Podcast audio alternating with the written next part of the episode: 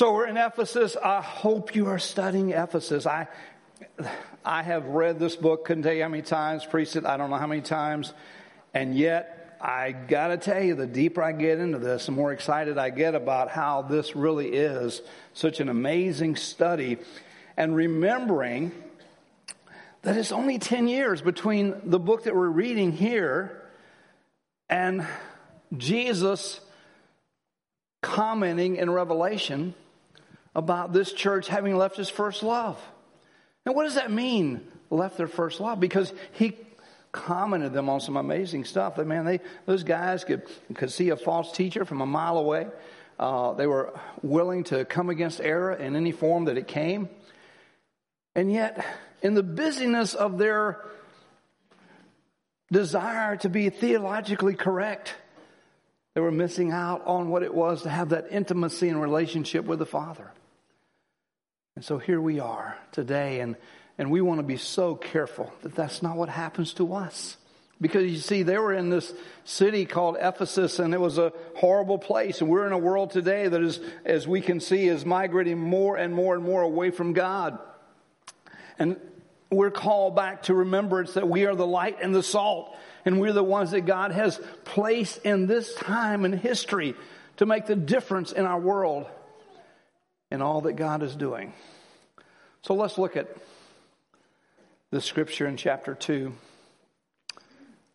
But God, see what it does, that's actually in the scripture in one of the translations because it talks about how we are so far from God, but then how God revealed himself, proved himself to provide for us everything that was necessary for us to have a relationship and an intimacy with him. So let's look at what the scripture says. And you were dead in your trespasses and sins. Now think about that for a moment. Before you came to know Jesus Christ, you were what? Dead. How many of you ever been around a, uh, sounds a little morbid. How many, yeah, how many ever been around a dead person? Okay. Well, guess what? Before Jesus came into your life, you were dead. Now, the question is, what were you dead to? And the, the answer is, you were dead to the things of God. Now, think about that.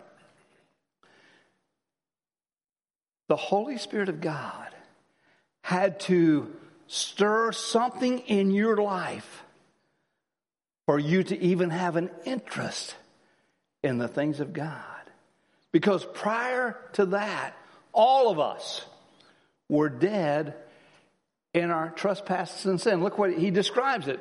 In which you formerly walked according to the course of this world, according to the prince of the power of the air, of the spirit that is now working in the sons of disobedience. He's saying that's where we were. That's where we were. And we were living this life that was so anti God. And we weren't, it doesn't mean that we were the ones out there, you know, just doing all the damage, but God is looking at your heart. He's looking at my heart, and He knows the true condition of who we are. And He says, You were what? You were surrendered to the enemy. Who's the enemy? The enemy is Satan. And you were doing his bidding, whether you knew it or not. Because anything contrary to God is in submission to the enemy. So now think about that. So here we were. We were dead in our trespasses and sins and dead to the things of God. Among them, we too all formerly lived in the lust of our flesh, indulging the desires of the flesh and the mind, the very na- by the and were by nature children of wrath, even as the rest. The rest of what? The rest of the world. So we were no different. So let's, let's examine that and let's use an illustration from the Old Testament. There's a fellow by the name of Lot. He was the nephew of Abraham. Abraham was the father of faith, father of the nations. But here was Lot, who'd been traveling with Abraham. And they decide to settle down. And he settled down in a community called Sodom. Now, Sodom was a terribly wicked place.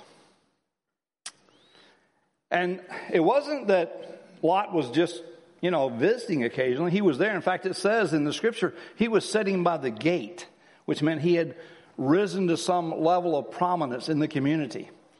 He was looked upon as a leader in that community.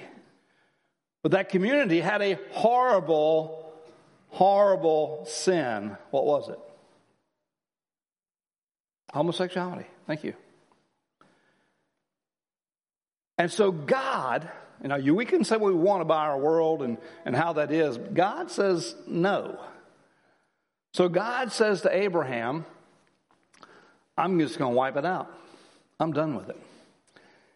And Abraham goes in this bargaining prayer with God and says, Well, God, if we if there was a hundred righteous men there, would you would you let it, you know, not destroy it? And and he keeps working. He gets down to ten. And God says, Sorry, Abraham, there's not even 10 righteous men in that whole city. I'm going to destroy it. Well, then, would you please at least help my nephew who is there? And so God sends two angels. And he show the depravity of this city called Sodom. These two nice looking guys walk into town, and all the guys in town say, Ooh, fresh meat.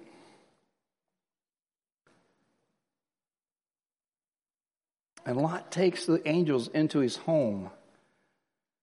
And the men of the city, it says, from the young to the old,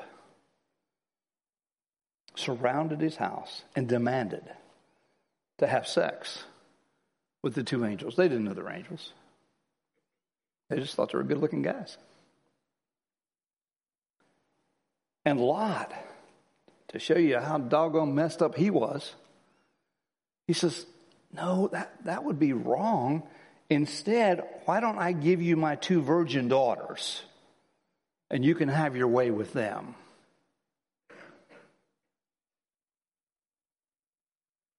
Does that in any way sadly reflect some of what we're seeing in our world today? I know I'm painting a bleak picture, I'm doing it on purpose. And finally, the angels strike the men blind. Now this is this is where it gets really incredible.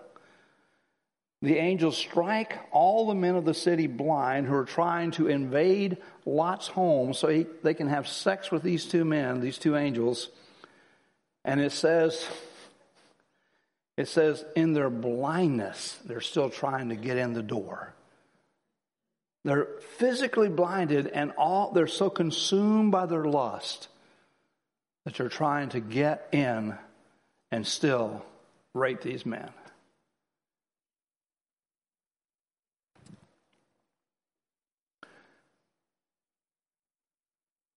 Formally, it says you were like that. Now, that doesn't mean we're that far off in that particular realm. That's not what it's saying. But it's saying that our flesh is, what's, is what was ruling us. You know, we want what we want. We want it now. We want it the way we want it. And so often we really don't care who it affects and how badly it affects them.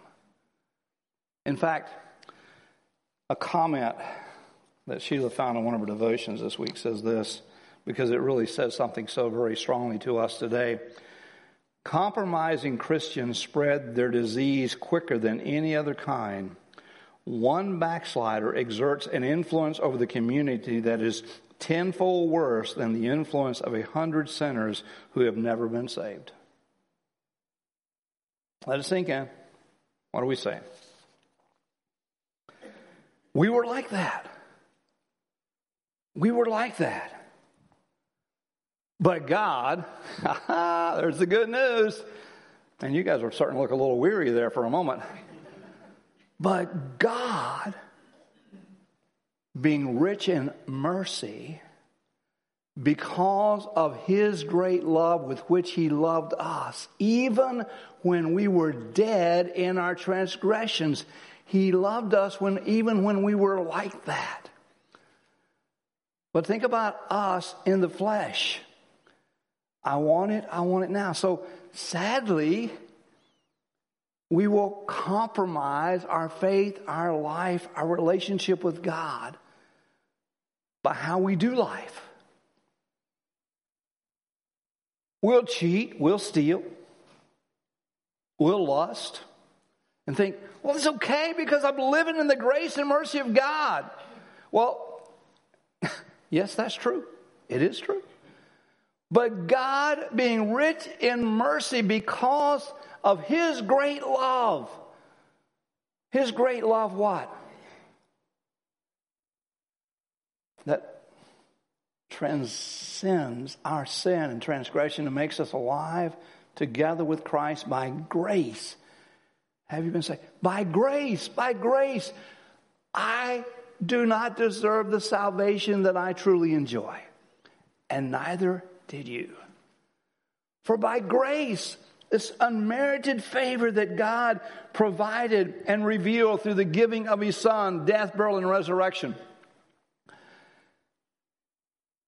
By grace, you've been saved. Saved from what? Saved from that life. So I don't have to live that life anymore. Saved from that life that is totally given to the flesh and to the enemy. And he raised us up with him and seated us with him in heavenly places in Christ Jesus, so that in the ages to come he might show the surpassing richness, riches of the grace and kindness toward us in Christ Jesus. Wow. Again, as we're reading through this particular book, as we're talking about the lives of the people that Paul is writing to, as we see the things that are being revealed by the Holy Spirit through this whole process, we were those who were dead in trespasses and sin, and now we're those who've been raised up with Him and seated with Him in heavenly places in Christ Jesus. It's like the fellow who walked into a pastor's office, and there was a little sign on his desk. Said, Keep looking down. He said, Wait a minute. I thought we are always supposed to say, keep looking up. In fact, Marilyn McQuilkin, whose husband was the president of Columbia Bible College when I went there, she had a radio program called Keep Looking Up. And so here on this desk is Keep Looking Down. And the guy said, Well, you know, it says in the scripture that we're seated with him in heavenly places. Oh, you guys didn't get that, I can tell. Okay, moving on.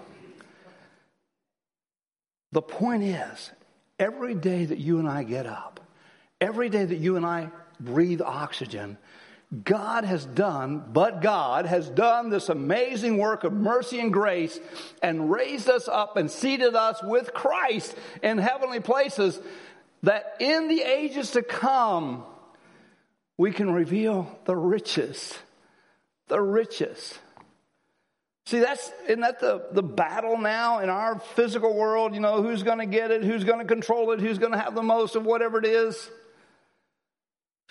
But his riches, we talked about last week when we talked about the power of God, that no matter who it is in this world today, no matter how much power they have, no matter how much wealth they have, it doesn't matter. The riches that God gives us, the power that God gives us is greater than all of that. The problem is we don't live there. I am not the name and claim it. That's not what we're talking about. We're talking about living in this intimacy with Christ, and that gives us relationship with the Father in the power of the Holy Spirit, and therefore we will not compromise our lives with Him.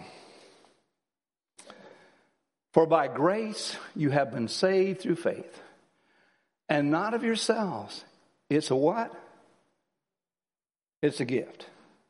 What did you do? You received the gift. That's it. Not as a result of works. Now, see, here's the thing. Here's where people get confused, in church particularly, because around here, I tell you, everybody here is supposed to serve. It's that simple. If you're here, serve. It's the body of Christ. You're here serve. He's the head. Serve. So,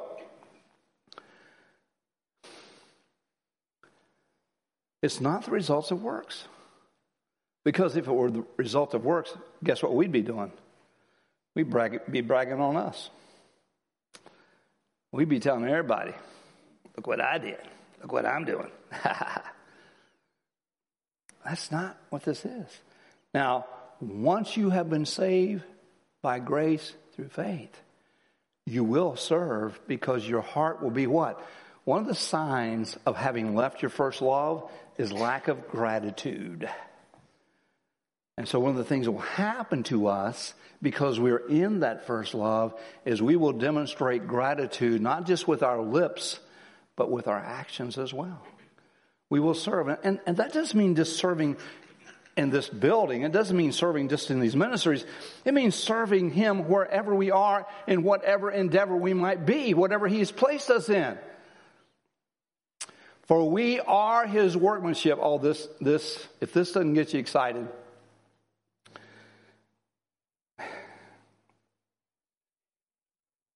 you got an exciting problem. Let me tell you what another translation says. Now, think about this. First of all, if you understand the scripture and you understand how it applies to us today, to whom is this speaking? Somebody say to us.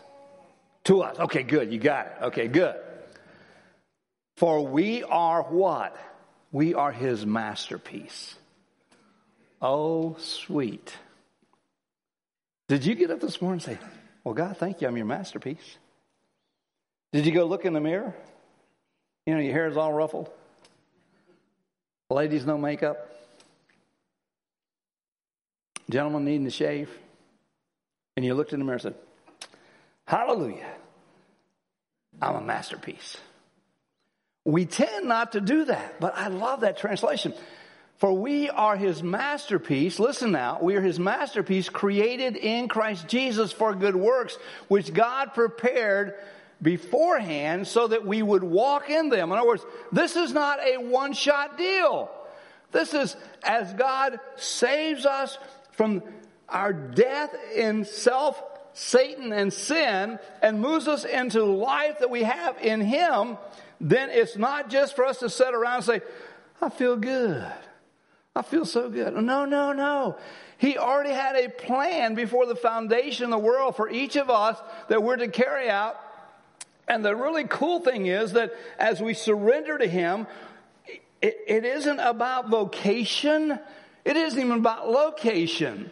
It's about the fact that I'm so intimate with Him that what I'm going to do will be done because of Him. What I'm going to say would be because of Him. And so I'm carrying out the works. And we never know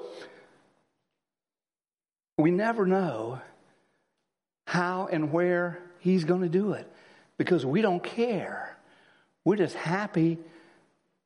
This is what it's the purpose. See, the other aspect of our first love is walking out and living our purpose of creation.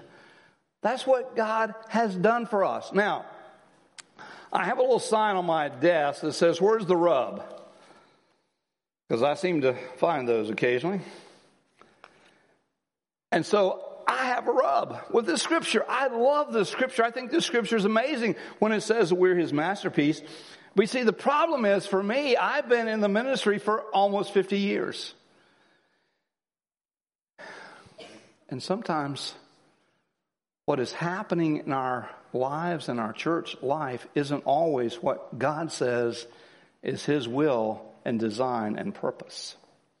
So where's the rub? How do we, how do we, and maybe it's, okay, I'm going to have this discussion with me and God. If you want to listen in, that's okay. But as I was discussing this, and Sheila and I were talking about it and we're praying over it, this scripture in Second Peter came to mind for, I think, for her. And she shared it with me.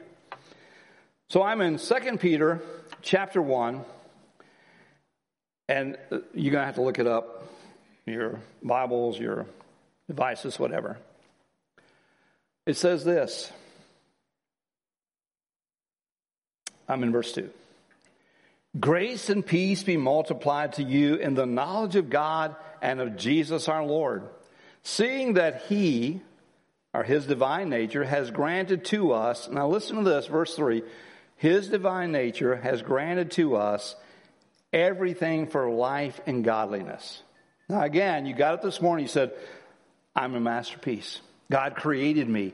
He created me with a purpose, with a plan. All that's been worked out before the foundation of the world. All I have to do is surrender to Him. All I have to do is yield to Him. All I have to do is obey Him and watch how He does this.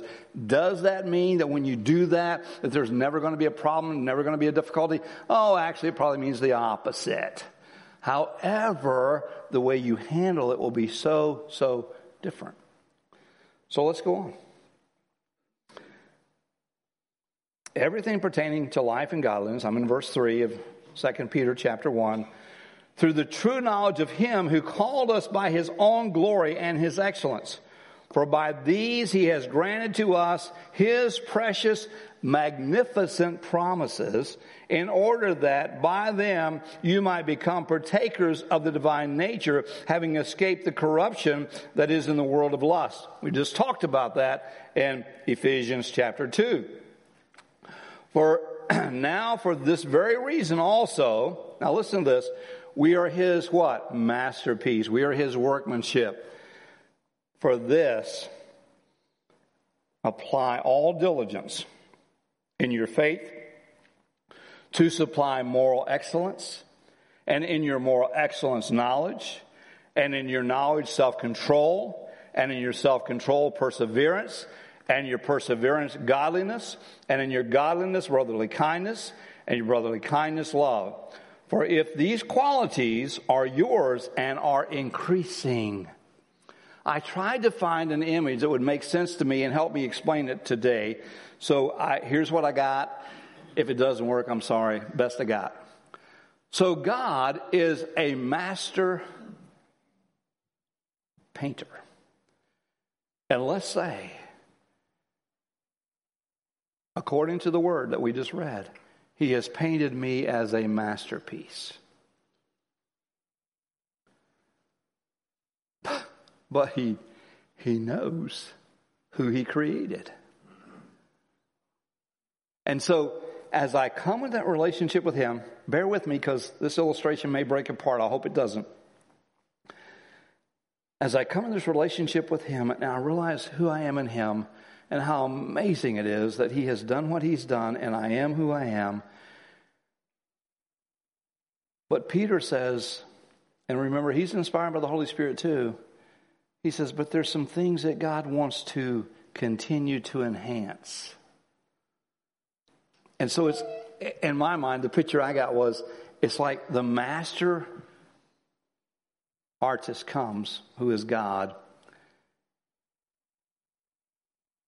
And he, he looks at me as his masterpiece and he says, I just want to kind of do some touch up, as it were.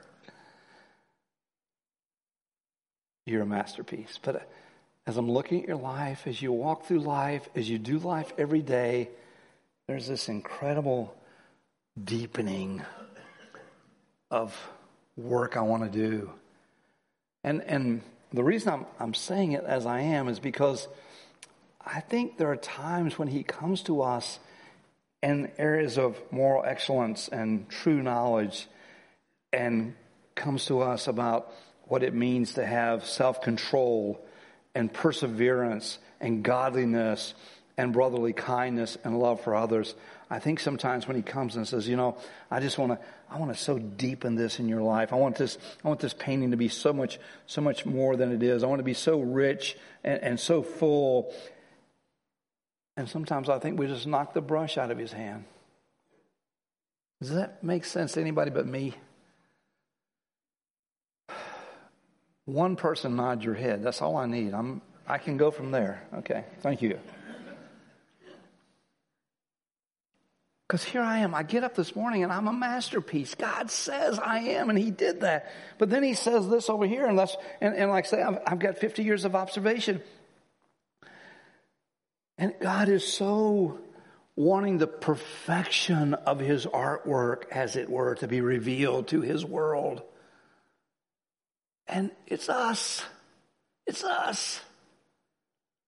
So that in those moments when others are doing us wrong, and they will, when things are out of control in this world, and they are, that our response will be so absolutely different. And people will be able to look at us and, and see that, that we're not being torn apart by those things. We're not being destroyed by those things.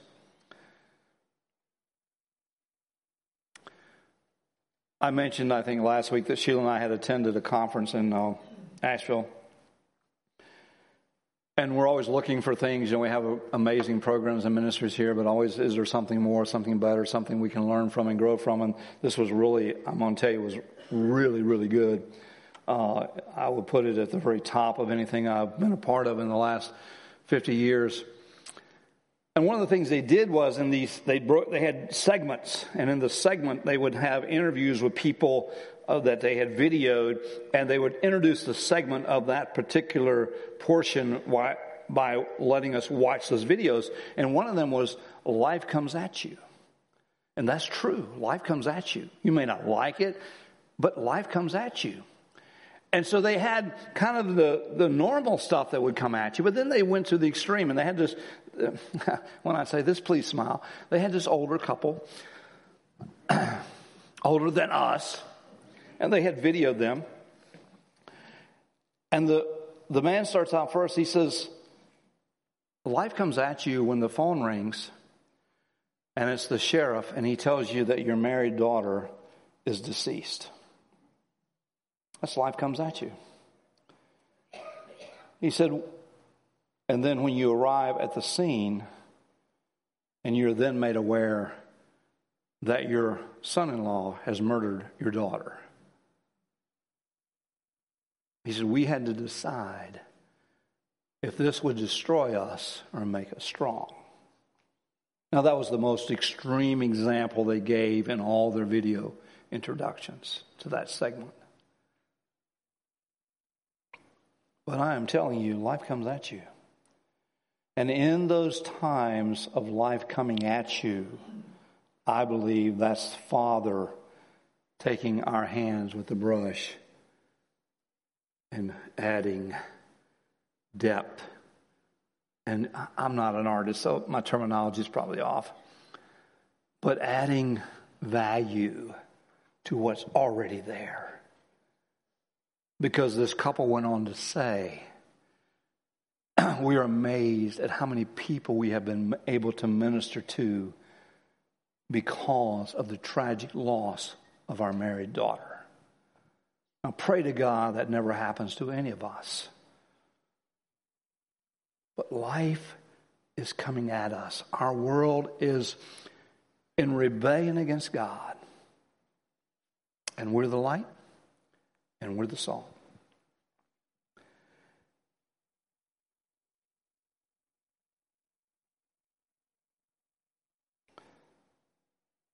The next two verses in 2 Peter chapter 1 verses 10 and 11. Therefore, brethren, be all the more diligent to make certain about his calling and choosing you. For as long as you practice these things, you will never stumble. It didn't say things, but you won't stumble. For in this way, the entrance into the eternal kingdom of our Lord Jesus Christ, our Savior, will be abundantly supplied to you. Is that not amazing?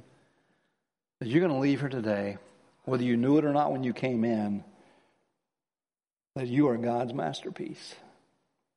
Now, if you're here and you do not know Jesus Christ, and you don't know what it means to have that relationship with Him, and I can promise you there we'll have some folks down here at the end of the service that will be here to pray with you and pray for you and minister to you. Whatever your circumstance or situation may be. But think about this. We're his masterpiece. He's given us everything we need for life and godliness. Think of all the excuses we made for our conduct that is contrary to God, to His Word, to His will. It's one of the things I'm, I'm kind of grateful for at my age. I don't have any more excuses. I can't say I don't know it.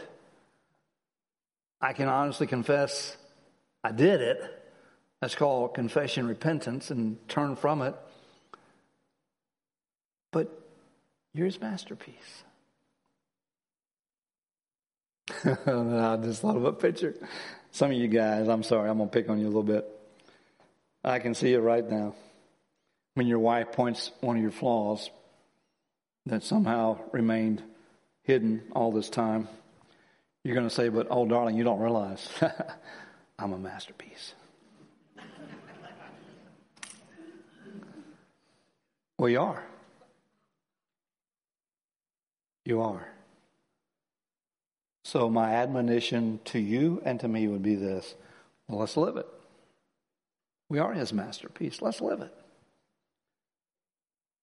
Let's live it as life comes at us. Let's live it as we celebrate the fact with incredibly grateful hearts that we were dead in our trespasses and, and sin, and He brought us into new life in Him, and how amazing that is, and what a blessing it is. Would you stand with me, please, as I lead us in prayer? God, we love you. Thank you that we don't have excuses anymore. Thank you that you have done for us everything that's needed for us to have life and godliness, every purpose, everything you can think of. Lord, we celebrate it, we celebrate it, we celebrate it. How good you are. How good you are. Think of what you did for us, God. Think of how you make this work for us, God, in our everyday life. We are so grateful. Let us each one get up every day and thank you for all that you've done for us and all you're doing for us. In Christ's name, amen.